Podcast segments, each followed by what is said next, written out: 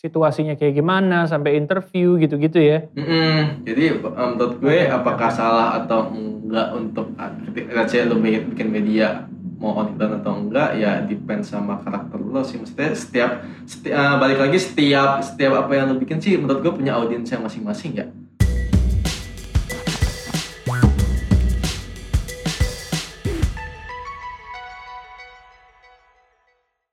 We're back. What's going on you guys and welcome back to MLD Podcast. Di episode terbaru kali ini ketemu lagi barengan sama Reza Al-Kadri di sini yang udah siap bakal ngobrol-ngobrol barengan sama bintang tamu kita untuk episode terbaru. Nah, kali ini spesial banget nih berhubung gue juga selain seorang podcaster adalah seorang penyiar radio konvensional kan. Jadi gue ngalamin banget nih banyak evolusi. Salah satunya tuh makin pentingnya presence kita di social media. Nah, yang gue perhatiin nih ada satu cabang media baru yang belakangan ini tuh kayak menarik banget untuk diikuti. Soalnya penyebabnya sederhana, mereka tuh reliable, udah gitu mereka cepet dan mereka tuh mereka tuh kasih berita tuh sesuai banget sama yang kita butuhin. Ibaratnya nggak kaku-kaku banget gitu, kayak bapak-bapak atau dibilangnya bapak-bapak. nah, media ini tuh banyak banget ngedorong isu-isu dan punya engagement yang gede, terus sering banget viral, sering banget di-share sama teman-teman gue juga di sosial media, dan pokoknya jadi obrolan orang-orang yang ada di internet. Nah, sekarang kita udah siap pengen ngobrol-ngobrol barengan sama kedua bintang tamu kita. Di sini udah tergabung barengan sama kita dari uh, Manual Jakarta. Kita ditemenin barengan sama Hadi, apa kabar? Baik, Reza apa kabar? Nah, ada juga dari Volkatif kita ditemenin barengan sama Kenneth di sini. halo halo Nah, sebelum kita ngobrol-ngobrol, mau ngingetin aja buat teman-teman di sini semua, mau lagi di mana pun ya, kita bisa mengeksekusi ide yang ada di kepala. Ya namanya media gitu ya, gimana pun juga selalu dibutuhin menyampaikan sebuah kabar, mau tentang band favorit, restoran baru yang jadi talk of the town, dan berbagai macam hal yang deket sama kebutuhan lifestyle kita. Ini semua bakal kita kulik untuk episode kali ini. Tapi sebelumnya, jangan lupa juga nih, untuk follow Instagram kita di @mldspot. Sama udah follow belum Spotify kita, MLD Podcast, jangan lupa dicari tuh. Sama YouTube channel kita, MLD Spot TV. Jadi lu gak ketinggalan untuk dengerin dan lihat episode kita yang sekarang dan episode-episode kita sebelumnya. Nah kali ini langsung aja deh kita mulai obrolan-obrolan kita barengan sama kedua media ini yang udah siap bakal ngobrol-ngobrol lebih lanjut di sini ada Manual Jakarta sama Volkatif. Ini gue menarik banget. Gue tahu Manual Jakarta adalah ketika gue bingung kira-kira weekend ini hangoutnya enaknya di mana ya? Manual Jakarta kayaknya selalu memberikan res, apa namanya referensi yang bagus-bagus. Thank you, Kalau kita you. ngomongin soal Volkatif nih, pasti kita tahu ibaratnya ada apa yang viral, itu tiba-tiba langsung ada di Volkatif. Gokil banget nih kedua media ini ya. Nah tapi mungkin ini adalah sebuah pertanyaan yang tidak pernah ditanyakan sebelumnya, jadi siap-siap ya untuk pertanyaan ini ya. Ini pertanyaannya kedua media ini mulainya gimana ya? Wah standar. Mungkin dari dari Hadi dulu ya, habis itu lanjut ke Kenneth ya. Dari Siap. Hadi dari Manual Jakarta mulainya gimana? Habis itu dari Volkatif dari Kenneth gimana sih awal mulanya gitu bikin Boleh, boleh, media boleh. seperti ini? gue singkatnya aja kali ya, Za ya. Ya, Uh, basically waktu gue mulai itu di 2013, uh, itu udah hampir tujuh tahun yang lalu, itu uh, tahun terakhir gue kuliah. Uh, waktu itu Oke. gue kuliah di Melbourne gitu, terus pas gue mau balik Oke. ke Jakarta, gue merasa uh, media ini lagi mengalami periode transisi gitu, di mana Mhm, kayak tadi lu mhm. bilang gitu, conventional media Yeah. ke new media. Uh, tapi Oke. di saat itu gue nggak tahu lu ingat atau enggak, new- the, the only form of new media yang ada waktu itu hanyalah blogging gitu. Jadi blogging was betul, was the big betul. thing kan, food bloggers was Yeah, every- yeah, were everywhere. yeah, yeah. Uh, jadi Yeah. di situ gue merasa tertantang, gue pengen banget uh, men-challenge gitu the notion bahwa Mm-hmm. uh, new media itu nggak bisa berkualitas, nggak bisa mempunyai value dan nilai jurnalisme yang baik gitu, layaknya Oke. uh, se- uh, sebuah media lah. Makanya kenapa Oke. kita membuat manual Jakarta itu untuk menjawab kebutuhan itu, uh, ditambah kita melihat uh, new media itu punya potensial untuk mengkurasi informasi istilahnya gitu. Karena kan the problem sama generasi sekarang itu bukannya kurang informasi ya, Uh-huh. tapi informasi itu Benar. banyak banget. And, and, Uh-uh. and we want to be the one who curates uh, it according to what our target market wants gitu.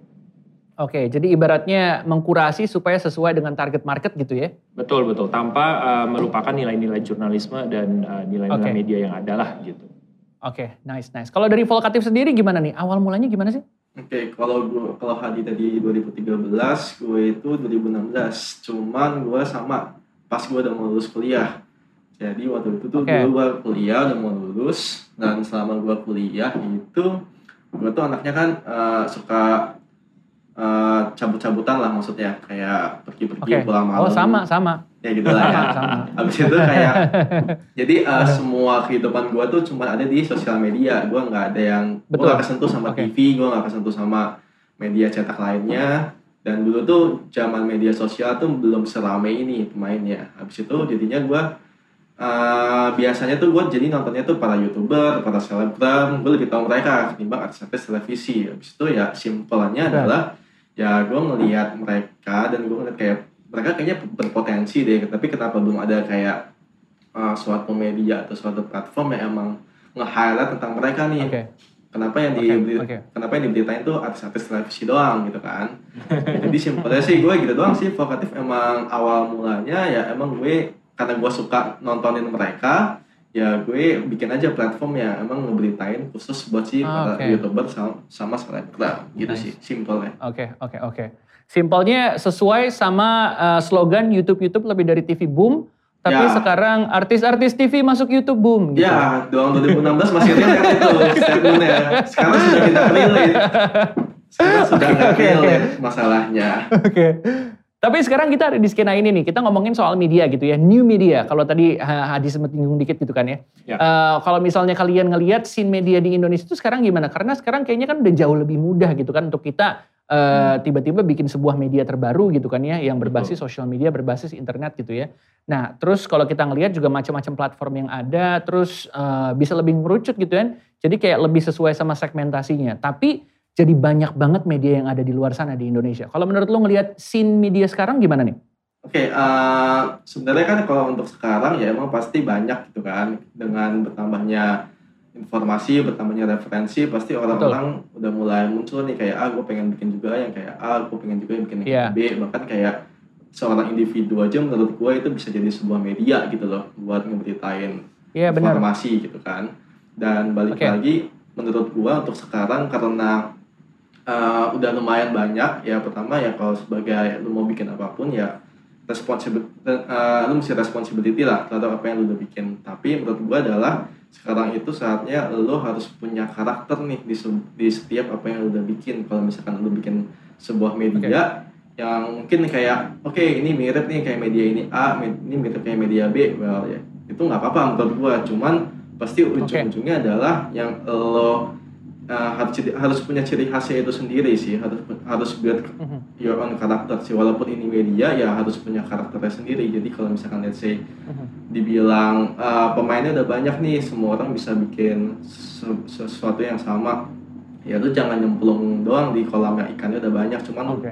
lu uh, lu sebagai ikan let's say lu sebagai ikan lu harus punya warnanya sendiri nih gimana cara orang lain tuh Oke. bisa bisa notice kehadiran lu gitu sih kalau di. Oke, oke, oke. Kayak ibaratnya just don't be don't just be basic gitu ya. Lo harus tahu karakter lo juga ke mana, mau ngarahnya ke mana gitu ya. Mm-mm, lu harus uh, sesuai dengan blood lu lah lu DNA lu ke mana pertama Oke. kali bikin ya lu harus stick with it gitu sih Oke, oke. Kalau dari manual Jakarta gimana? nih? Um, kalau dari gue karena gue kayaknya umurnya paling tua ya di sini, jadi uh, jawaban gue akan sedikit teknis ya. Oke, oke, oke, oke. oke. um, menurut gue sih sebenarnya kalau kita ngomong tentang new media itu kan uh, new media itu ada karena adanya uh, inovasi web 2.0 lah ya. Maksudnya di mana Oke. uh, internet itu sekarang user generated content gitu. Uh, jadi Oke, makanya oke. sekarang kita punya istilah prosumer kan, producer consumer. Di mana kita Oke. sebagai consumer informasi, kita Ah, juga punya oke. kekuatan dan kemampuan untuk menjadi produser dari informasi yang Betul. sama atau yang baru gitu pakai ada Oke, istilah seperti oke. virality dan segala itu. Uh, cuma menurut gua dengan uh, hadirnya teknologi dan sosial media yang begitu cepat perkembangannya, uh, yang sangat disayangkan itu bagian edukasinya itu uh, tidak tidak sepadan uh, kecepatan perkembangannya gitu. Jadi sehingga uh, jujur gua yang cukup media idealis ya mungkin dari dari background yang cukup idealis, gua merasa agak agak disayangkan gitu. Karena uh, kita dulu bilang di awal kalau misalnya Mhm. semua orang bisa bikin media sendiri, uh, tapi tidak semua Iya. orang mengerti media itu amanatnya apa, media itu potensinya Oh, apa, de- bahayanya media itu apa, Uh, sehingga ya banyak yang disalahgunakan gitu. Apakah itu untuk Iya benar. uh, kepuasan uh, apa ego, Pribadi. ya untuk Iya, jadi iya, iya, influencer iya, iya, gitu, iya. misalnya dapat banyak uh, endorsement yang cepat dan banyak gitu, atau ya udah kepuasan cuan aja gitu, di mana kayak oh gue Iya tahu. gue gue bikin video ini gue bikin foto yang ya cewek-cewek seksi aja deh gitu. Enggak. Iya, Uh, pasti gampang Benar, one million subscriber gitu kan. Jadi Iya benar benar. di situ gue sebagai media analis gue agak menyayangkan itu. Uh, tapi gue cukup senang karena misalnya dengan perkembangan zaman uh, media-media yang baik pun cukup banyak bermunculan gitu. Yang yang gue melihat kayaknya banyaklah keseimbangan antara uh, new media dan dan uh, nature-nya yang sangat uh, cepat kita dulu bilang sangat relevan. Tapi the same time media-media ini tidak melupakan nilai-nilai jurnalismenya yang yang yang yang dibawa gitu jadi jadi Oke. honestly di situ this- that's where I stand Jadi yin yang gitu ya, ada positifnya, ada negatifnya Ya, juga dengan uh, kebebasan kita untuk uh, berinternet gitu, ibaratnya gitu ya. ya betul betul Oke, oke. Sekarang nih, gue mau nanya, tapi mungkin ini agak sedikit ngorek-ngorek dapur, tapi ya boleh dong, masa nggak rate rate-nya naik nanti rate-nya rate-nya naik, waduh bahaya nih, bahaya nih. Kalau rate-nya naik gue gak tahu jawab nih. Tapi ini pertanyaannya mungkin adalah pertanyaan semua orang ketika mereka ketemu sama kalian berdua yang merepresentasikan sebuah new media gitu ya. Hmm. Resepnya apa? Kenapa bisa jadi seperti sekarang? Kenapa bisa relevan sama publik gitu? Kenapa tuh kalau bikin konten tuh bisa shareable, bisa disajikan tuh spesial gitu? Resepnya tuh apa sih? Wah, ini pertanyaan yang dalam sih. Eh, gua, gua dulu ya, berarti gantian ya. Tadi kan boleh, boleh, dulu. boleh. siap. Silakan, silakan, silakan, silakan. Um, menurut gua konsistensi sih paling penting ya. Konsistensi penting. uh, tapi gue juga setuju sama Kenneth tadi di awal kalau misalnya sebagai sebuah media, just like any other brand atau business, uh, lu harus punya unique voice gitu. Uh, di mana apalagi media gitu ya ranah yang di mana ya informasi itu gratis, dap- bisa dapat di mana-mana. Uh, lu harus punya sebuah suara yang yang yang bikin media lu berbeda dengan yang lain.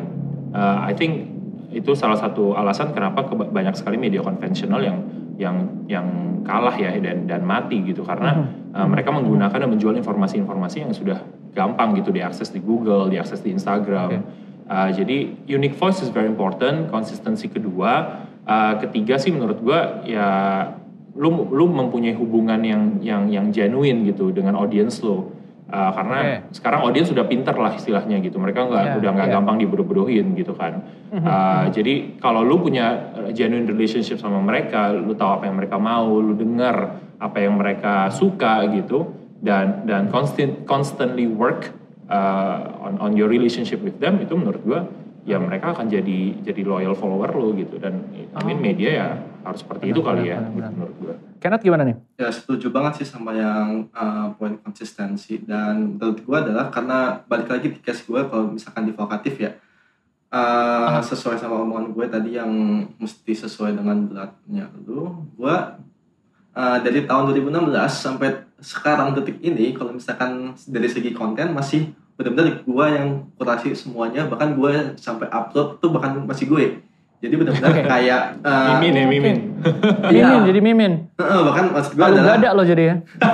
maksud gue adalah jiwanya jiwanya gua di di di nol followers sama jiwa gua di sekarang Aha. itu masih sama gitu loh jadi kalau misalkan eh, gimana caranya oke. relevan itu adalah let's say orang lain tuh kadang-kadang ada yang bilang kayak ya lu mesti eh, banyakin konten aja main kuantitas lah kan di terus abis Ya. itu di disama disamain kayak let's say program televisi lah lu lihat kalau program TV tayang setiap hari pasti yang nonton banyak well ya itu nggak apa-apa cuman gua akan ambil case lain let's say kayak Mata Najwa deh Mata Najwa seminggu Oke. sekali doang kan acaranya Benar. gimana kalau misalnya. Mata Najwa seminggu tujuh kali apakah Mm-mm. uh, dari segi kontennya bakalan se- berkualitas dia seminggu sekali kan Iya, belum benar. tentu juga gitu loh jadi ya balik lagi menurut gua kalau misalkan kenapa sih vokatif masih bisa dianggap relevan ataupun bisa nge-guide marketnya lumayan bagus adalah ya uh, stay di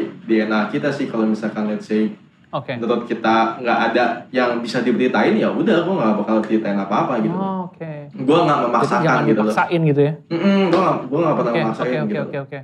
Mhm, mhm, mhm. Jadi ya emang semua balik lagi ke diri kita sendiri gitu ya, gimana caranya kita implementasinya gitu ya. Mm-mm. Oke, nah eh, kita ngomongin soal membangun eh, sebuah media gitu ya. Karena kan pasti membangunnya nggak sebentar. Kalau kita ngelihat juga, mungkin sekarang nih orang-orang lihat, iya Volkatif tuh gede, iya tuh eh, Manual Jakarta tuh gede. Tapi kan orang-orang nggak tahu sebenarnya proses dari nolnya tuh seperti apa. Ya. Dari lo sendiri berdua nih ya, apa kalian berdua tuh ketika di awal emang benar-benar sampai mikirin, oke plan kita lima tahun ke depan tuh bakal gimana? Kita tuh bikin bisnis plan yang gimana? Atau di awal ya, ya udahlah bikin dulu aja nanti along the way juga bakal jadi sendiri. Kalian tuh sebenarnya gimana waktu di awal untuk menciptakan uh, manual Jakarta dan juga uh, Volkatif? Kenneth dulu. Jadi kalau gue waktu gue masih kan gue bikin waktu menjelang lulus kan Volkativity. Oke. Ya waktu itu sih gue masih belum terlalu nge-planning lah bak- bakalan apa ke depannya. Cuma setelah Oke. gue pertama kali ketemu si Dani, si mau kita, Mhm. gue tuh dikasih kayak eh, tantangan gitu. Gue nggak usah bikin kayak bisnis Oke. plan 5-7 tahun yang harus ada financial projection ya. Cuman gue disuruh Hmm, main oke. mapping aja, main mapping. Kira-kira lo- eh, mimpi lo tuh se- se- semaksimal apa sih? Gitu loh. Jadi Oke. kayak misalkan gue dulu nulis kayak pengen punya kantor, padahal tuh dulu 10.000 ribu followers juga belum gitu loh. Pengen punya kantor, pengen Oke. pengen ada bisa achieve berapa followers itu kayak beneran mimpi dulu aja menurut gue jadi kalau misalkan uh, ada planning banget yang 5, 7 tahun, 8 tahun sebenarnya uh, itu itu bagus cuman kalau misalkan kan kalau bisnis plan tuh bahasanya kayak terlalu teknikal banget ya orang-orang juga Iya terlalu kayak formal lah gitu ya. "Hmm, kayak anak muda kayak aduh Iya, iya, bisnis iya, plan iya. kayak gimana ya mesti ada chapter 1 sampai chapter 5 nya gitu-gitu kan jadi menurut Iya, gue iya, kayak iya, iya. mendingan ngayal dulu aja gitu loh maksudnya kayak ngayal dulu Oke. aja lo mau se- semaksimal apa sih mimpi lo jadi ketika itu emang belum kesampaian at least ketika lo buka catatan lo lagi oh gue tahu apa yang gue mesti lakuin gitu gitu sih dulu sih nggak ada Oke, planning oke. banget banget Tahu sih mau gue ngapain gitu ya. Hmm, jalan Oke oke. Yang penting ya ibaratnya ya punya mimpi ya berarti lo tahu goals lo mau ke mana gitu aja sesimpel itu ya. betul betul Nice nice nice. Gimana nih kalau Hadi nih dari Manual Jakarta nih? Um, kalau gue mungkin kebetulan gue orangnya cukup sistematis ya gitu. Jadi Oke. uh, gue kalau misalnya gue yakin memang setiap uh, memulai sesuatu memang harus ada visinya gitu kan, harus ada visi, Betul. harus ada goal. Uh, tapi yang gue set ke gue dan juga tim, ya mungkin khususnya tim uh, man- manajerial lah ya, uh, itu kita kita punya plan dalam waktu uh, satu tahun, tiga tahun dan lima tahun gitu. Jadi memang ya seperti Kenneth bilang tadi, maksudnya ada visi di mana uh, kita harapannya berada di mana sih dalam waktu satu tahun, tiga tahun dan lima tahun. Oke. Uh, cuma memang yang tag yang sangat detail seperti business plan, seperti uh, target apa, bagaimana cara kita mencapai target uh, audience, target uh, revenue itu memang hanya di satu Oke. tahun itu gitu. Oh, Uh, cuma menurut gue penting kalau misalnya uh, penting untuk bisa melihat ke jauh seperti itulah karena kan Mhm. uh, menurut gue apa ya, again coming from an idealistic uh, media ya. Oke, Uh, oke. gua gua harus tahu dan gua harus selalu ingat dan mengingatkan gitu anak-anak di kantor kita itu sebenarnya media seperti apa media untuk orang-orang seperti apa dan kita itu Oke. bukan media apa gitu sih karena uh, khususnya di generasi sekarang di sosial media di mana konten banyak sekali banyak sekali motivational benar. podcast banyak sekali motivational Benar. video gitu kan Aha, sangat gampang gitu loh untuk jatuh ke dalam uh, derita perbandingan gitu. Gue selalu membandingkan Oke. sama wah kenapa media lain naiknya cepat banget ya, gue nggak gue nggak Ah, cepat iya, gitu. iya. Kenapa uh, orang ini revenue tinggi sekali tapi gue nggak gitu. Jadi Oke. it's Oke. that's why it's important untuk set itu di Oke. awal supaya lo tahu gitu dan dan dan lo nggak terbebani lah dengan uh, comparison comparison dan perbandingan yang sebenarnya nggak nggak masuk akal karena nggak sama gitu kan. Hmm, Oke oke oke. Menarik juga sih yang lo bilang gitu kan ya. Banyak banget motivational speaker gitu. Jadi sekarang kok gue lihat banyak banget Mario Teguh ya di luar. Karena semua orang bisa jadi media sendiri kan. Iya. Iya sih benar benar benar benar benar benar Iya. benar. Oke, nih eh, kita ngebandingin dulu sama sekarang. Kalau misalnya dulu orang-orang mungkin pada bilang eh, dengan sebuah kiasan yang kita tahu sampai sekarang adalah gapailah mimpi setinggi langit. Masih pada inget kan? Hmm, masih, masih. Nah kalau di tahun 2020 di era new media ini gitu ya, di era sosial media, orang-orang ngeganti bukan mimpi, tapi gapailah engagement setinggi langit. Oh, siap. biar red card naik ya Biar ikut naik, bener, bener, bener, bener, bener. Nah ini mungkin pertanyaan yang selalu ada ke eh, kalian berdua gitu ya. Gimana sih caranya biar viral? Gimana sih caranya kalau gue bikin media gitu ya, di sosial media gitu ya. Gimana caranya engagementnya bisa tinggi? Nah ini pertanyaan gue kalian tuh sebenarnya punya rumusan atau ya emang rezeki aja ternyata banyak yang viral, ternyata banyak yang engagementnya bagus. Hmm, Oke, nah, berarti giliran gue nih.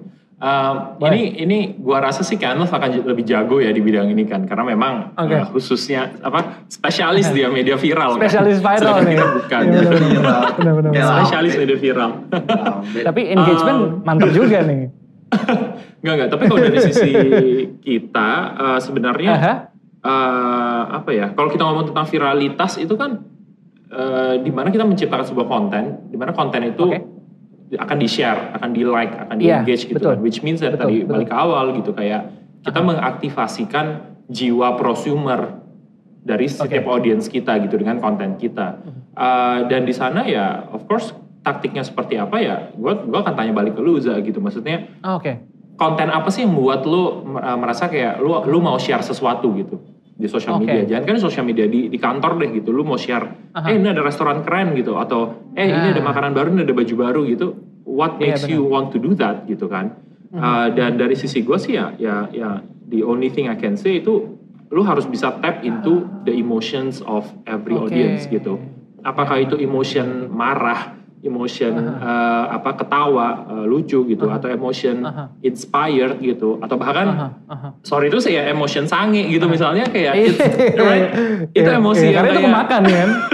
membuat seseorang kayak gue pengen share ini ke orang lain gitu karena keren Oke, istilahnya oke. gitu karena karena it moves me in a certain way gitu kan. Oke. Uh, oke, jadi oke. menurut gua kuncinya sih itu aja sih kayak bagaimana lo tahu audiens lo seperti apa, uh, ditambah Mhm. dengan lo tahu strateginya supaya mereka bisa menjadi prosumer lo, Oh, oke. ya udah lo Oke. connectin aja di situ. Jadi ya ujung-ujungnya akan Hmm. jadi viral di situ. Menurut gua sih gitu. Nice, nice, nice, nice. Oke, oke, oke. Kenneth gimana nih Kenneth nih? Spesialis dari viral. gue, sebenarnya ada, rahasia khusus juga sih. Sebenarnya pertama ya, ya momen. Kedua hoki mungkin ya.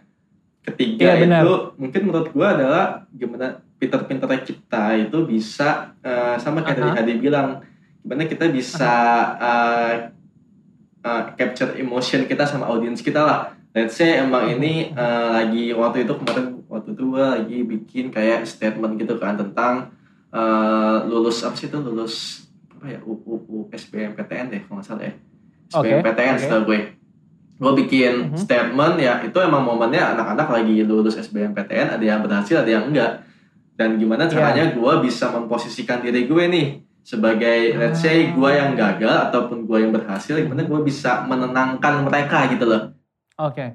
pintar-pintar ya kita aja sih maksudnya gimana kita kalau ada di posisi mereka tuh kayak gimana sih jadi itu mereka yang tadinya mungkin ngerasa atau yang bahkan nggak ngerasa pas mereka baca tuh kayak oh ini tuh Oke. gua banget oh, atau oh ini tuh dulu gua ngerasain hal yang kayak gini loh gitu loh Mhm. tergantung momen sih Jadi itu ya kuncinya emang ya yang pertama kita harus tahu momen dan yang kedua adalah ya kita harus tahu siapa yang uh, menjadi uh, consumer kita gitu ya, siapa yang menjadi pendengar kita, siapa yang menjadi viewers kita gitu ya, supaya kita bisa bikin konten yang relatable yang ngebuat orang-orang ya, ah gue share nih kayaknya ini mantep nih gitu kan ya. yes yes yes gitu sih paling. Nah, ini cerita-cerita kayak gini ngebuat orang-orang makin lebih penasaran lagi. Aduh, kayaknya pengen nih kerja di Volkatif, kayaknya pengen kerja nih di Manual Jakarta gitu. kayaknya asik deh. Tapi kan tentu eh, di dalam tim kalian gitu kan, nggak cuma kalian berdua doang aja gitu kan, pasti ada timnya sendiri gitu ya. Kalau of boleh tahu, itu seberapa banyak sih timnya dan kalau misalnya lo tuh ngerekrut orang tuh ngeliat apa gitu ya untuk bisa kerjasama mungkin barengan sama Volkatif atau Manual Jakarta. Oke, kalau di Volkatif sendiri itu semuanya kita cuma tujuh orang, itu termasuk semuanya. Tujuh Termasuk- orang? Ya, termasuk medianya, agensinya, sama produknya itu tujuh orang in total. Oke, oke, Habis oke. itu kalau misalkan let's say banyak banget juga yang nanya kayak gimana sih cara kerja di Volkatif, open internship apa enggak Iya, gitu, gitu kan. Benar, Sebenarnya benar. kalau kalau yang pertama open internship, sebenarnya open internship tuh kita pengen banget, cuma kantor kita tuh sangatlah kecil gitu loh. Jadi nggak bakalan Oke. cukup nih kalau misalkan ada anak-anak Ntar internship. pengap kebanyakan gitu. kita cuma kita cuma buat bertujuh doang masalahnya ini kantor tuh sangat kecil gitu kan. Oke, oke, oke, oke. Habis itu kalau yang si eh, gimana? Kalau yang bukan bukan internship lah ya. Gue sih sebenarnya Mhm. lebih banyak ambilin dari network satu temen ke network lainnya gitu loh. Oke. Jadi menurut gue ya ya Oh. penting buat lo buat perluas network lo ketika kita lihat saya pengen ada eh, desain nih butuh desain yang kita selalu tanya tuh ke, tem- ke anak-anak kita dulu lo punya teman enggak Oke. yang bisa desain kalau misalkan dan kebanyakan sih mostly ya punya dan emang karena udah punya eh, kenalan gitu udah punya net ya sama Oke. dia let's say jadinya lebih lebih gampang lah maksudnya udah Hmm. udah dapet lah taste-nya sama pertama emang Hmm. kedua ya selera jokes sih gue sih kalau di sini ya Oke, oke. Maksudnya, yang di satu sini- gitu ya. di sini jokesnya lumayan lumayan keras ya tidak, tidak boleh ada yang bap tidak boleh ada yang baper kalau di Oke. sini jadi harus Oke. kuat mental gitu sih Oh, yang penting oke. jokesnya sama sih soalnya kita semua sama semua jokesnya iya, ya iya, iya. jahat-jahat juga Benar, benar, benar, benar. Jahat-jahat juga gitu Jahat mulutnya. in a good way ya, cuman bercanda Oke oke. Jahat-jahat memotivasi. Hmm. Oke oke Gitu oke sih oke. gue. Nah, kalau Volkatif gitu tujuh orang satu tim. Kalau misalnya dari Manual Jakarta gimana nih?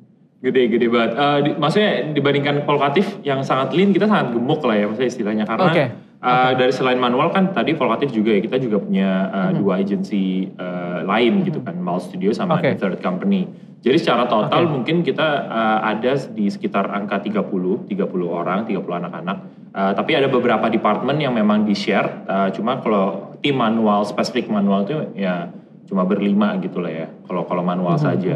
Uh, cuma kalau pertanyaannya tadi gimana cara screening mereka sih sebenarnya pertama yang paling penting itu apakah mereka bisa bisa dan mau gitu mengadopsi visi kita di dalam pekerjaan Oke. mereka kan di mana visi kita Mhm. sebagai sebuah uh, company itu adalah kita ingin meningkatkan standar industri media yang ada di Indonesia gitu Oke. jadi kita nggak mau komprom kompromi lah istilahnya dengan konten-konten yang tidak berkualitas gitu dengan etis-etis yang tidak ya, tidak berkualitas etos-etos yang tidak berkualitas kita nggak mau kompromi so that's the most important part gitu Uh, visi itu Oke. apakah mereka terima apakah mereka uh, sejalan dengan visi itu baru berikutnya kita ngomong ke hal yang agak sedikit teknis ya yaitu uh, kalau kalau kalau gua sendiri sih gua pakai gua pakai hitungan 3C za gitu Oke, Uh, apa tuh? jadi ada karakter uh, of course kita lihat Karakter. karakternya apakah uh, Mhm. karakternya baik, orang yang jujur, orang yang kerja keras, perhitungan segala-gala gitu. Uh, terus kita ada competence. sedekah.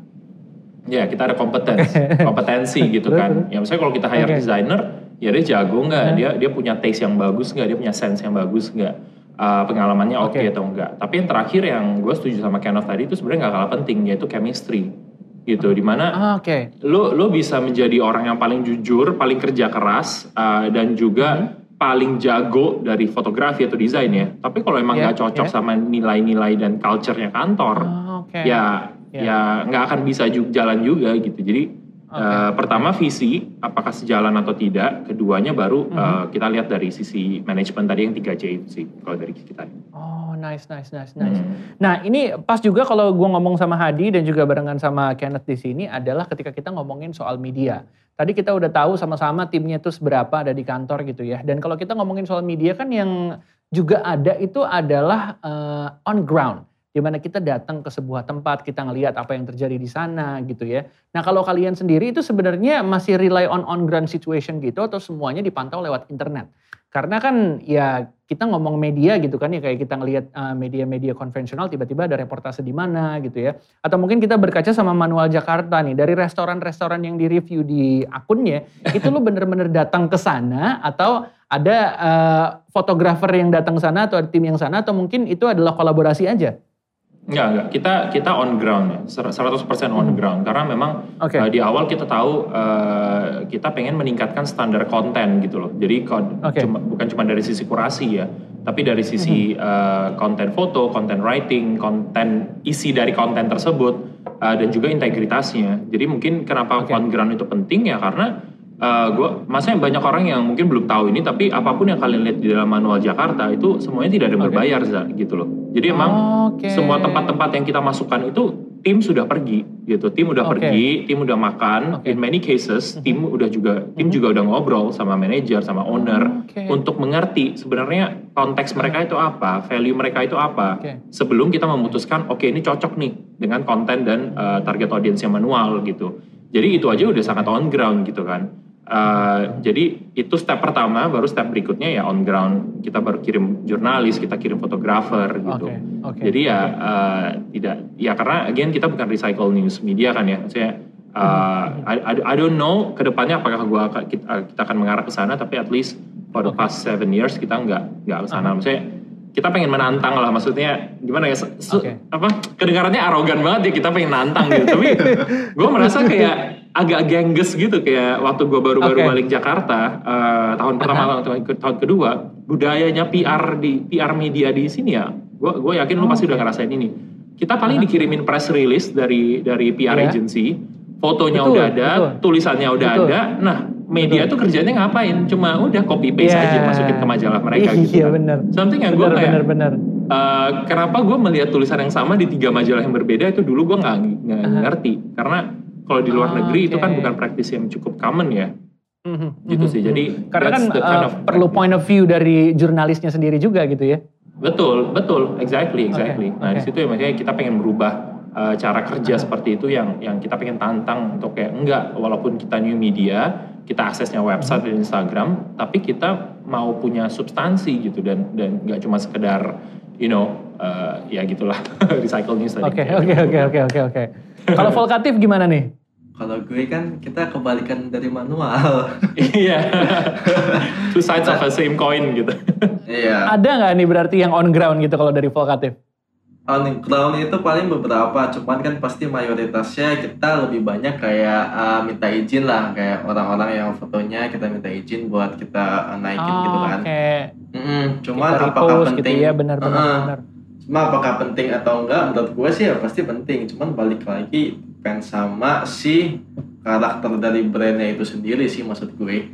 Oke. ketika oke, lo memutuskan untuk mau on ground dan ketika lo memutuskan untuk Mhm. memilih enggak itu pasti opportunity-nya juga pasti bakalan beda gitu loh plus minusnya juga bakalan banyak gitu loh ketika gue uh, nggak punya yang kayak on ground pasti informasi yang gue dapet ya cuma sebatas paling kulitnya doang Oke oke. beda sama orang yang on ground yang bener-bener bisa tahu uh, sampai dalam-dalamnya itu kayak gimana gitu loh Situasinya kayak gimana sampai interview gitu-gitu ya. Mm-mm. Jadi um, menurut gue apakah salah atau enggak untuk ketika let's say lo bikin media mau on atau enggak ya depend sama karakter lo sih maksudnya setiap seti- uh, Benar, balik lagi benar. setiap setiap apa yang lo bikin sih menurut gue punya audiensnya masing-masing ya maksud gue ketika lo Benar, let's benar, say benar, benar. bikin bikin uh, warung nasi Bali lah let's say ada yang Iya, uh, per macamnya itu lo bikin sendiri semuanya itu lebih enak ada juga yang let's say gue udah beli yang udah jadi nih ada audiensnya juga ada audiensnya cuma lebih enak yang mana tentu yang lebih enak yang on ground gitu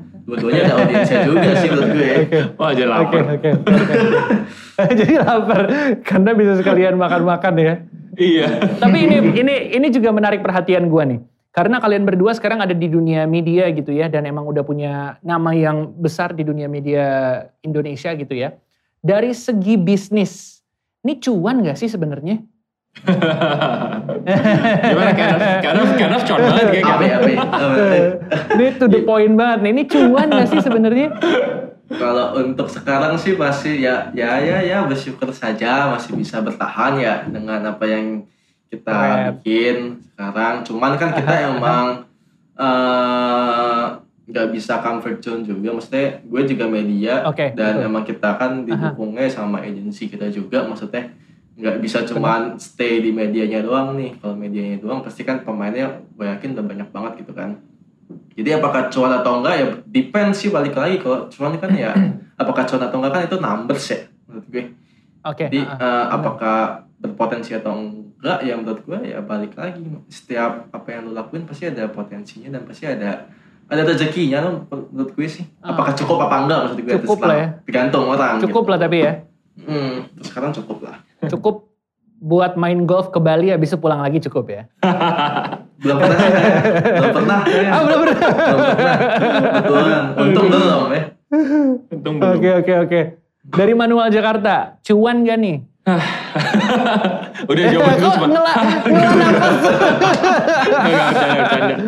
Um, I, I think kembali lagi sih, maksudnya definisi cuan untuk uh, apa business owners kan beda-beda ya. Uh, cuma dari Iya, sisi benar. gua pertama, gue udah tahu maksudnya uh, kebahagiaan buat manual itu itu num- uh, Oke. number one prioritasnya itu bukan cuan gitu. Number one priority-nya Oke. itu adalah idealism tadi. Uh, di mana kita merasa puas kalau misalnya ya mungkin kita hidupnya biasa-biasa aja atau nggak terlalu Oke. cuan-cuan banget tapi kita Aha. ada uh, some sort of positive impact itu yang kita mau di awal itu menjadi kepuasan oke. uh, pertama gitu cuma memang gua gua orangnya cukup ini ya kayak kalau di Instagram gua gua tulis uh, gua tuh uh, ini ya pragmatic idealist gitu di mana gua idealist Oke. ya uh, tapi gua nggak percaya dengan idealism yang tidak sustainable gitu jadi Oke. uh, di situlah gue tahu walaupun gue idealis tapi gue bukan seniman gitu gue harus membuat idealis gue ini hidup dengan sendirinya tanpa suntikan-suntikan dana dari orang tua kan seperti Oke, banyak orang yang oke. lainnya gitu kan Uh, jadi Tanpa menyindir satu dan lain pihak. Iya. gitu gitu sih jadi sustainability, Oke, oke. sustainability-nya dipikirkan pasti uh, business uh, revenue channelnya dipikirkan dan I mean the good thing ya selama tujuh tahun terakhir uh, we are growing both in uh, team tapi juga dari sisi revenue Uh-huh. dan marginnya itu cukup baik gitu ya menurut gua uh, kita lihat lah maksudnya di dunia bisnis biasa, uh, biasanya ya Oke. margin 30% 35% itu margin yang sangat-sangat sehat gitu loh. oke, Cuma kan di, di oke. beberapa tahun kebelakangan karena banyaknya startup, banyaknya semua again tadi motivational speaker Instagram gitu, kadang-kadang kita merasa kayak wah kalau bisnis gua nggak cuan marginnya 2000%, berarti bisnis gua nggak Uh-uh. sehat, nggak bagus kan. Ah, Jadi oke. di situ gue merasa kayak ya udah kalau margin gue sehat kok, I mean as a business Oke. sehat, growth kita sama tujuh tahun Oke. terakhir is incredibly healthy gitu. Walaupun memang Oke, balik lagi oke. kita independen ya, kita nggak nggak punya Ah, investor, kita nggak punya suntikan-suntikan dana dari A B C D E gitu. Jadi Mm-mm.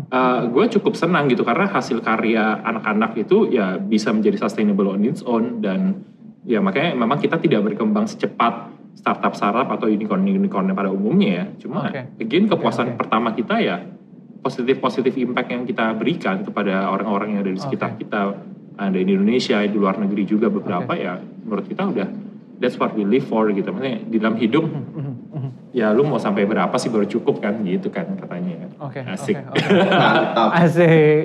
mantap Tapi tapi sebenarnya gini, ini sebenarnya bisnis yang potensial nggak kalau di Indonesia? Potensial banget lah Za.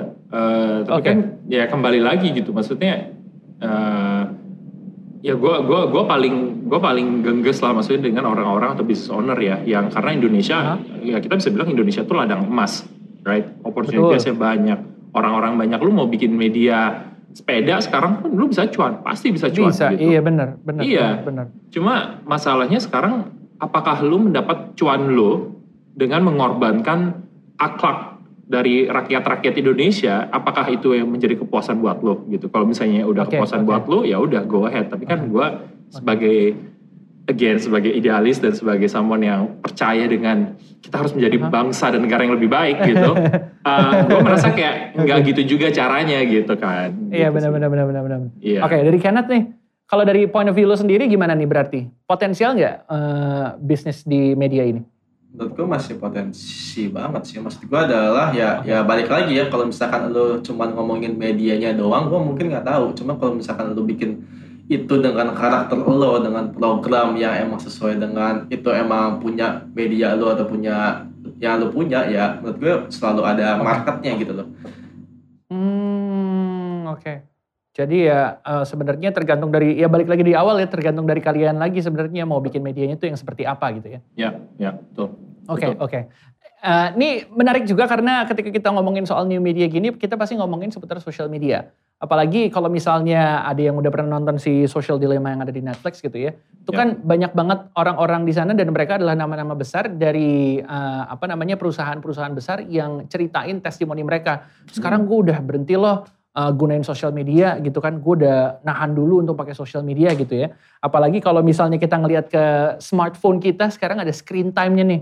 Berapa jam total lo pakai ya kan atau Iya, app yang iya. paling banyak lo pakai yang mana. Kalau kalian berdua nih termasuk tipe yang ketergantungan sama social media atau enggak? Atau kalian tuh selalu on time? Pokoknya gue ngeliat Instagram, gue ngeliat TikTok, gue ngeliat Twitter, gue ngeliat YouTube harus kayak gitu atau gimana? Kalau ketergantungan kayaknya lumayan ya menurut gue ya jujur, gue jujur gue baru kayak kalau ketergantungan kayak enggak ternyata kalau ketergantungan lumayan.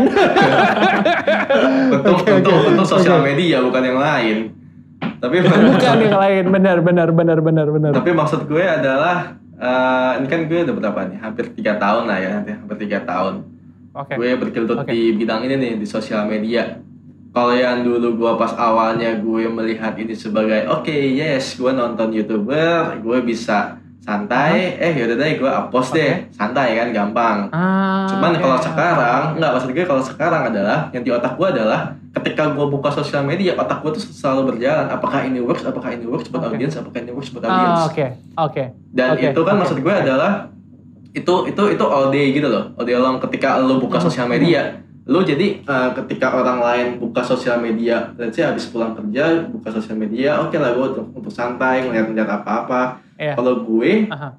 sesuatu yang membuat orang lain santai itu adalah pekerjaan gue. Betul, betul. Jadinya betul, pasti betul. kayak eh, ya ketergantungan iya dan membuat ya otak gue jadinya kayak terus bekerja terus loh. Maksudnya Oke. ketika gue memutuskan Oke, untuk oke. enggak kok ini udah selesai udah selesai working hours sudah udah udah udah udah cukup kontennya gitu loh. Cuman ketika gue main doang ya pasti gue akan mikir oke Heeh. ini bagus apa enggak oke ini works atau enggak gitu loh. Gila. Tergantungannya di sisi situnya Jadi- sih gue. Lo stopnya kalau emang lagi merem aja udah ya. Betul sekali. betul sekali. Hadi gimana? Lo ngerasain hal yang sama juga kah atau gimana? Um, iya dan enggak ya. Mungkin again karena Oke. gue lebih tua men. Jadi gue gue gue udah lama nih di sosial media gue udah cukup, cukup capek gitu. Oke, Um, oke, oke, oke. Ketergantungan mungkin ada eh, sampai di batas di mana ya udah kalau misalnya gue lagi senggang atau gimana ya the first thing I open ya pasti sosmed gitu Iya, kan. social- gue refresh social media, terus, ya, refresh terus Oke, gitu oke, untuk oke, oke. untuk karena pengen tahu banget lah informasi lebih terbaru gitu kan itu gue pengen tahu di situ. Eh, tapi gue tahu gue masih cukup sehat karena eh, kalau misalnya gue lagi di aktivitas lainnya kayak gue lagi baca Oke. buku atau misalnya gue lagi jalan gitu sama sama keluarga gitu misalnya atau Aha, aha. bahkan gue pergi pergi ke konser gitu kan ke festival nonton music performance gue nggak sangat Oke. gue nggak langsung kayak ih gue mau sosial media gitu gue mau post ini Ah, gitu gue oke. mau ini ngerti kan jadi kayak gue masih bisa Iya. mengerti dan mengapresiasi hal-hal yang di luar handphone gitu dan Oke, dan ya udah gue bisa aja traveling solo ke mana gitu Uh, dan gue cuma post satu foto per hari di IG story gitu kan Oh, something yang oke. gue kayak ya gue pengen menikmati ini suaranya eh, apa sinerinya gitu orang-orangnya cara ngomongnya gitu itu gue sangat masih sangat menikmati dan itu belum eh, mengal apa itu eh, sosial media belum mengalahkan itulah istilahnya jadi Oke. gue oke, masih oke. masih kayak cukup masih sehat lah ya hopefully Sehat lah ya. Dua-duanya sehat lah. Dua-duanya sehat karena masih di sisi pekerjaan gitu ya. Mungkin Masih ya. refresh refresh mulu, swipe ke atas, swipe ke atas, atau ketagihan juga untuk swipe kanan atau swipe kiri. Aduh beda aplikasi pak. Oh beda sorry. gue sudah tobat gue sudah tobat langsung ini langsung inget ya. Eh tapi sekarang kita juga bakal beralih ke sosial media kita nih karena kita di Instagram kita di ATMLD Spot itu kita punya beberapa pertanyaan dari followers kita yang kita tujuin pertanyaannya ini untuk Manual Jakarta sama untuk Volkatif nih. Jadi kita pilih beberapa followers kita untuk nanya nih kita bakal bacain beberapa ya. siap. Oke, yang pertama adalah dari Ed Ferdi KND. Dia nanyanya ke Manual Jakarta. At Manual Jakarta ada rencana kembangin platform ke YouTube atau enggak? Oke, em, tanpa terlalu banyak membeberkan rahasia dapur. Wah. Em, ya pasti pastinya kita eh, Oke. sebagai rencana eh, apa sebagai development plan dari sisi manual sendiri sebagai sebuah brand Aha. ya pasti akan ada produk-produk lainnya gitu karena kan sekarang memang Betul. produk kita itu cuma di website, eh, Instagram dan juga print Mhm. media cetak gitu kan. Oke. Jadi pasti Oke. ke depannya ada produk-produk media yang lain gitu. Cuma Oh, Oke. eh, gua gua cukup I'm I'm a Apple believer di brand Apple lah ya. Maksudnya Steve Jobs pernah bilang Oke. gitu. Maksudnya the Oke. reason if you see barang-barang Apple itu memang eh, tidak selalu menjadi yang pertama dan menjadi inovasinya sangat sangat jarang lah dibandingkan Oke. brand lain. Karena mereka merasa bahwa kalau misalnya fitur ini belum sempurna, gua nggak akan masukin ke Mhm. produk gua gitu. Jadi Oh, Oke. sama halnya mungkin kita merasa kayak oh ya udah kalau misalnya fitur ini sudah baik digunakan apakah itu platform YouTube, platform podcast Mhm. uh, bukan berarti ya just because we are a new media nggak nggak harus kita langsung kayak diterkam gitu langsung mulai duluan mulai Oh, duluan nggak perlu Right. gitu yang penting kita pelajari dulu uh, kita coba riset dulu Uh, sekali-sekali project itu nggak apa-apa kita lakukan cuma Oke. uh, kalau dari sisi manual kan when we invest something kita benar-benar komit ke Mhm. situ gitu loh Uh, lu mau hujan lu mau badai lu mau cerah kita harus komit di situ Oke, jadi di situ yang jadi kayak keputusan untuk me- membuat sebuah platform dan produk baru itu pemikiran kita lebih panjang gitu. Uh, dan Oh, ditambah lagi kan we have uh, apa ya a bigger stake lah karena kan balik lagi uh, kita kita masih running on our own two feet ya. Oke. Jadi kita nggak punya dana uh, investasi gitu. Jadi ya udah kalau misalnya kita memutuskan untuk menaruh uang kita gitu di platform yang baru uh, itu resiko jauh lebih besar gitu daripada ya udah Oh, oke. bakar coba. Oh nggak berhasil. Oke bakar lagi yang lain coba lagi gitu. Kita nggak punya nggak punya kebebasan seperti itulah gitu Oke oke, tapi ya nggak menutup kemungkinan uh, bakal berkembang ke platform uh, selainnya yes, gitu ya. Yes, yes. Alright. Oke, para investor. Terima kasih. ah, tuh para investor boleh silakan. Langsung gue panggil nih. nah, berikutnya adalah pertanyaan dari Ferdian lagi. Ada lowongan di Manual Jakarta? Bukan itu pertanyaannya. Kenapa dia lanjut? Ini pertanyaan berikutnya dari Rita X Rosita mau nanya ke Volkatif nih, berarti Kenneth nih. Admin hitam sama admin putih yang mana aja orangnya? Gue admin putih. Lo admin putih? Iya, yeah, dan Isya admin hitam. Ketahuan langsung namanya langsung dibacain di sini. Daripada capek ya, kan. Ketahuan ya. Udah tuh, lah. Soalnya pada Ya, ditanya mulu ya. Ya, dah. Oke oke oke oke. Oke, berikutnya dari uh, Ed Nathan XDW. Ini buat Volkatif, uh, buat Kenneth William. Uh, bikin konten itu sebenarnya harus idealis atau mengikut tren yang ada biar cepet trending. Hmm, apakah harus idealis atau mengikuti tren? Kalau dari sisi gue adalah gimana caranya lo nge-capture tren lo biar cocok dengan idealisme Oke. lo. Oke? Jadi eh, lo nge-capture tren boleh, cuman harus sesuai nih sama idealisme lo. Kalau misalkan Oke. ini let's say eh, ini eh, misalkan agak eh, penyok-penyok lah sedikit kontennya. Hmm. Gimana caranya tuh lo biar Hmm. ini tuh nggak terlalu penyok kok, tapi harus sesuai dengan idealisme lo gitu loh. Gimana sih jelasinnya ya? Maksud gue adalah itu, maksudnya daripada mi- daripada lo milih harus idealisme atau harus plan, kenapa nggak Oke. plannya itu it- plannya itu aja yang lo ubah gimana sedemikian rupa dengan kreativitas lo biar sesuai sama idealisme lo gitu loh. Ini kan sebenarnya banyak Mhm, mhm. banyak gue jumpai kalau misalkan eh, kerjasama sama brand ya maksud gue ya kalau brand kan maksudnya eh, dia Aha. pengennya A nih cuman eh, dari sisi gue gue tuh paling bawel sama konten di vokatif kayak nggak boleh nih ini ini nggak nggak cocok nggak bakal ada konten yang kayak gini di, di kita nah gimana kita bikin itu kreatif kita bikin kreativitas lah maksudnya kayak gimana bikin message-nya itu tetap itu cuman ya kita delivernya sesuai dengan gaya kita gitu loh jadi nggak milih antara harus idealisme atau reali harus harus sesuai dengan viral atau enggak gitu loh sesuai aja sama Oke, oke, oke. DNA lu Oke, oke. Nah, berikutnya ada pertanyaan lagi nih eh, buat Volkatif. Ini Waduh. dari at it's seen. Nah, banyak nih. Ini banyak nih gue bacain ya. Ini agak kritis nih pertanyaannya. Apa yang ngebedain Volkatif sebagai sebuah media saat semua orang adalah media hari ini?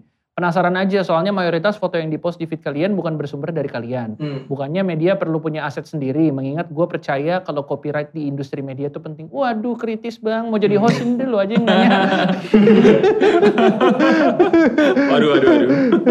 Gimana tuh? Eh, menurut gue kalau yang pertanyaan kedua itu kayaknya yang tadi yang si on ground itu ya lebih ke itu sih? ha, sama aja menurut mas, ha, gue ha. sama aja Iya, jawabannya kayak oke. gitu Oke, cuman apa oke. yang Pun membedakan juga lu udah izin gitu kan? ya ap- apa yang membedakan balik lagi ke jawaban pertama gue yaitu karakteristik Oke. dari brand itu Hmm, oke oke.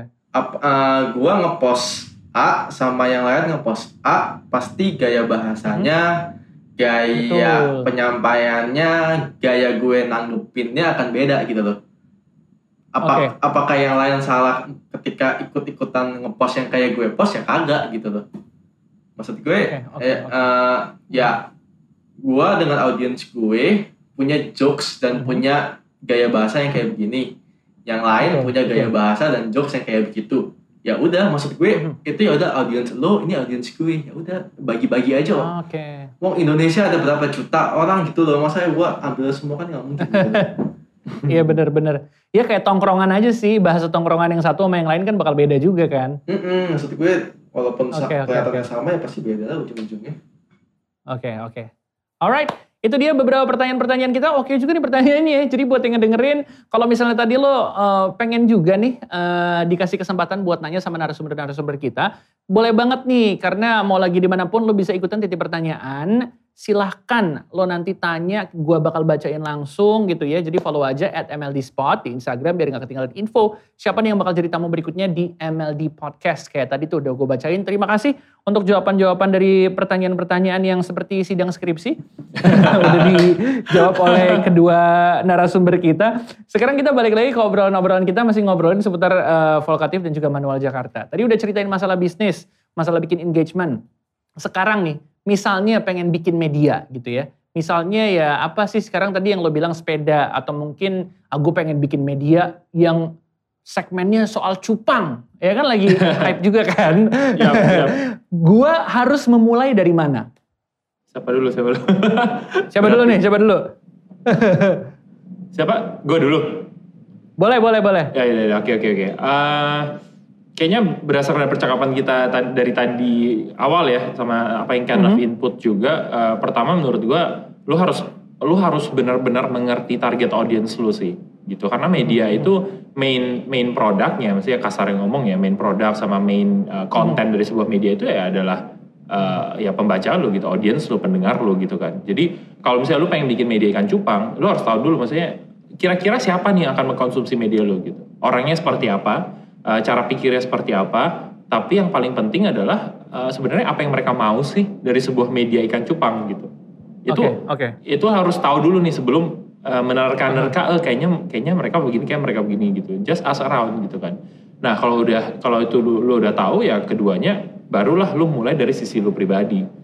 Uh, bikin si plan tadi gitu gitu. Okay. Uh, apa rencana okay. lu buat satu tahun ke depan, tiga tahun ke depan, lima tahun ke depan, uh, gaya bahasanya seperti apa, uh, konten okay. uh, fotonya seperti apa itu harus bisa menjawab kebutuhan audiens lu tadi yang yang lu pikirkan okay. di awal gitu gitu mm-hmm. itu sih ya mm-hmm. mm. gimana nih dari Kenneth gimana nih oh, kurang lebih sama sih maksud gue kalau misalkan emang okay. media ikan cupang ini kan pasti uh-huh. gue sih ngeliatnya at the end-nya ujungnya pasti jualan ikan cupang gitu kan Cuman Betul. kalau misalkan kalau misalkan dari awal kita ngebombar diri kita jualan ikan cupang kan pasti boring banget. Ya, balik lagi gimana caranya kita bisa uh, soft sell dulu lah. Kita ngejelasin dulu lah tentang ikan cupang itu kayak gimana. Bener-bener kayak ini tuh Instagram ikan cupang yang terlihat bersih tanpa dosa untuk berjualan. Itu benar-benar ingin memberikan informasi okay. tentang ikan okay. cupang. Atau kalau misalkan okay. mau dibikin kayak nyentil-nyentil dikit, cupang kan ya kayak kan kalau media gitu kan pasti beberapa ada konten ya maksudnya ada yang tentang benar ikan cupang ada yang lu mau jokes cupang itu kenapa kok abis dicupang ya sama cowok lu atau cewek lu? Ya bisa aja maksud gue. Maksudnya bisa aja kalau misalkan lu emang ngincarnya biar viral kayak biar apa marketingnya kayak gimana. Cuman balik lagi ya lo mesti uh, tahu dulu aja. Sama lah kayak yang tadi Hadi bilang lo tahu dulu apa yang okay. apa itu tentang ikan cupang ya kasih dulu aja informasi yang mereka mau. Iya sih ya. Ya banyak bisa yang bisa dipelesetin dari cupang juga gitu ya. Cupang adalah ikan tapi cupang adalah aktivitas. Oh, aktivitas oh, memelihara ikan cupang. Ngaco gak ikutan. Gitu kan. saya saya ngerti sih sebenarnya. saya ngerti. Iya sih juga baru Jadi belajar belum tahu apa-apa. Aduh. eh tapi ini uh, boleh nanya dikit ya. Ini sebenarnya overall ini kan udah bertahun-tahun berjalan sebagai media gitu ya. Dengan keberadaan Volkatif, dengan keberadaan Manual Jakarta sekarang, Seneng nggak dengan keberadaan media kalian? Dan menurut kalian sendiri sebenarnya apa sih yang udah bisa kalian kasih ke society di Indonesia? Dari Kenneth dulu berarti. Oh, apa yang udah gue bisa kasih ke society? Wah berat ya. Aha.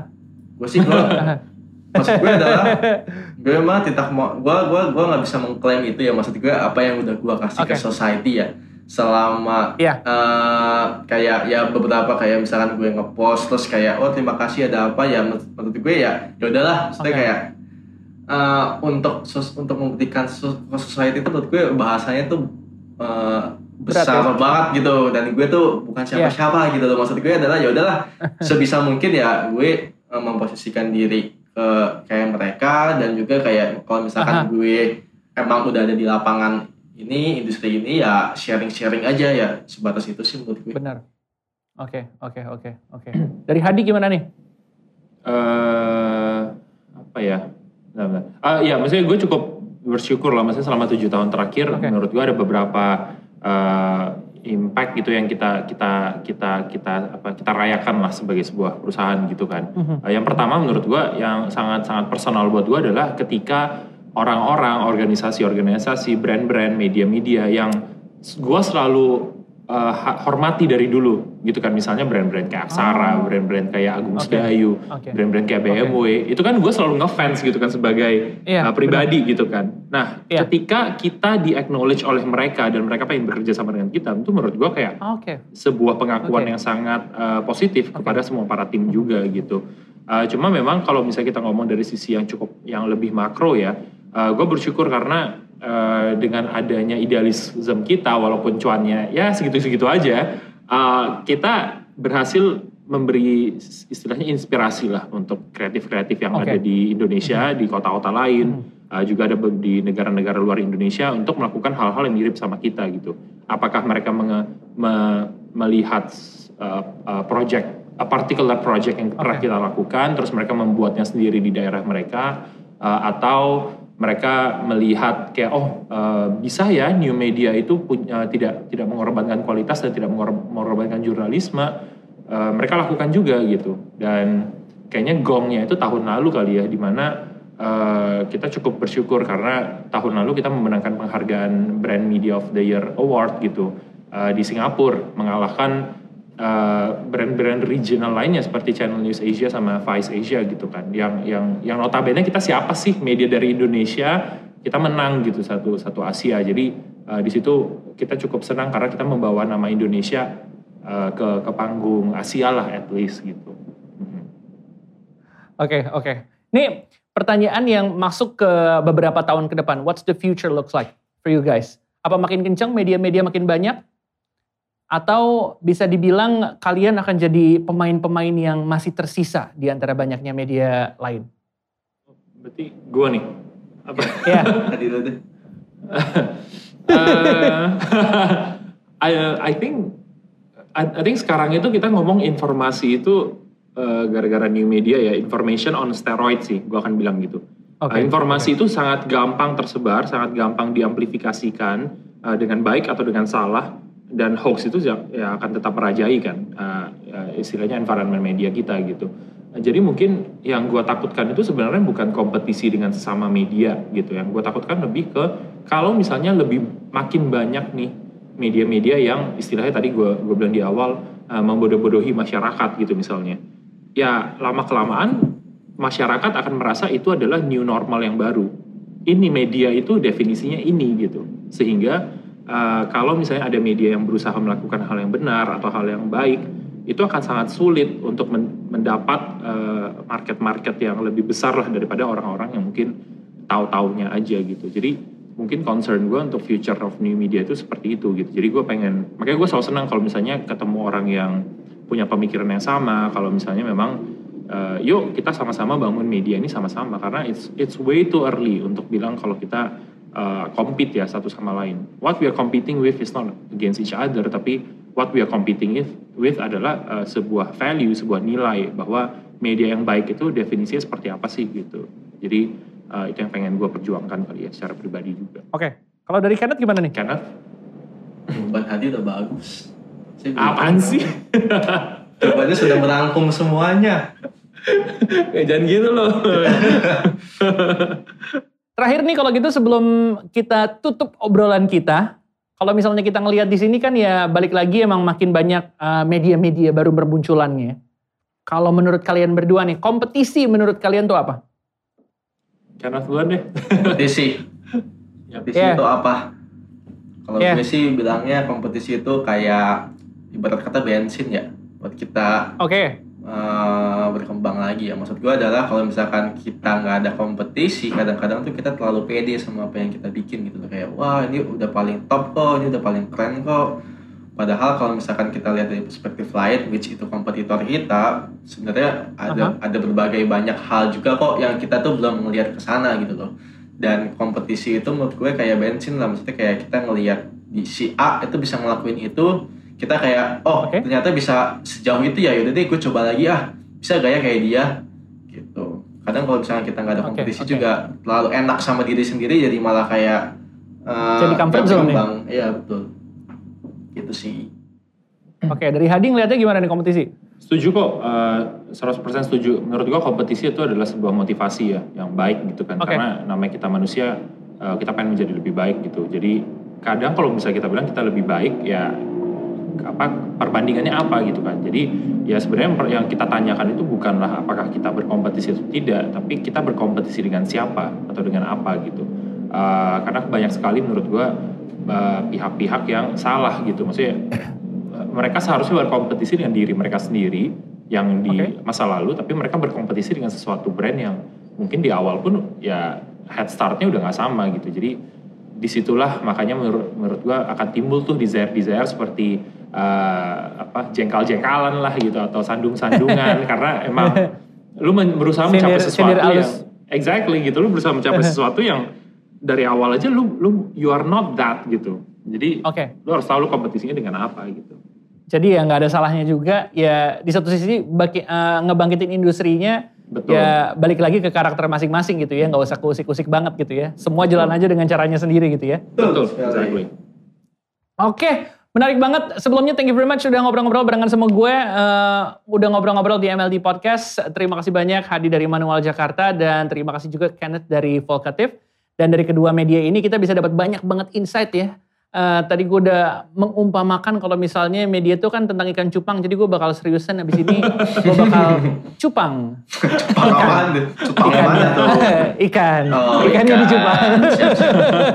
Siap, Zan, Semoga siap. sih ya eh, orang-orang juga banyak yang eh, kepikiran gitu ya untuk bisa ya ibaratnya dapat banyak ilmu dengan ngobrol-ngobrol dan dengan dengerin obrolan kita tadi gitu ya. Nah, eh, kita mau aja juga buat teman-teman di sini semua, buat jangan lupa untuk dengerin kita. Kita tuh ada di Spotify, jadi jangan lupa untuk eh, follow akun Spotify kita di MLD Podcast sama Instagram juga di follow dong karena selain lo bisa tahu update-update apa aja yang dari MLD Spot gitu ya, lo bisa ikutan nanya juga, lo bisa tahu bintang tamu berikutnya siapa. Jadi jangan lupa juga untuk follow akun Instagram @MLD Spot. Sama lo bisa ngeliat nih keseruan kita nanti banyak banget ada di YouTube kita. Jadi lo bisa ngelihat episode kita yang sekarang atau episode se- sebelum- sebelumnya itu ada di YouTube channel kita di MLD Spot TV. Oke deh, kalau gitu gue Rizal akan dicabut dan mau lagi di mana pun, always get yourself inspired by MLD Spot.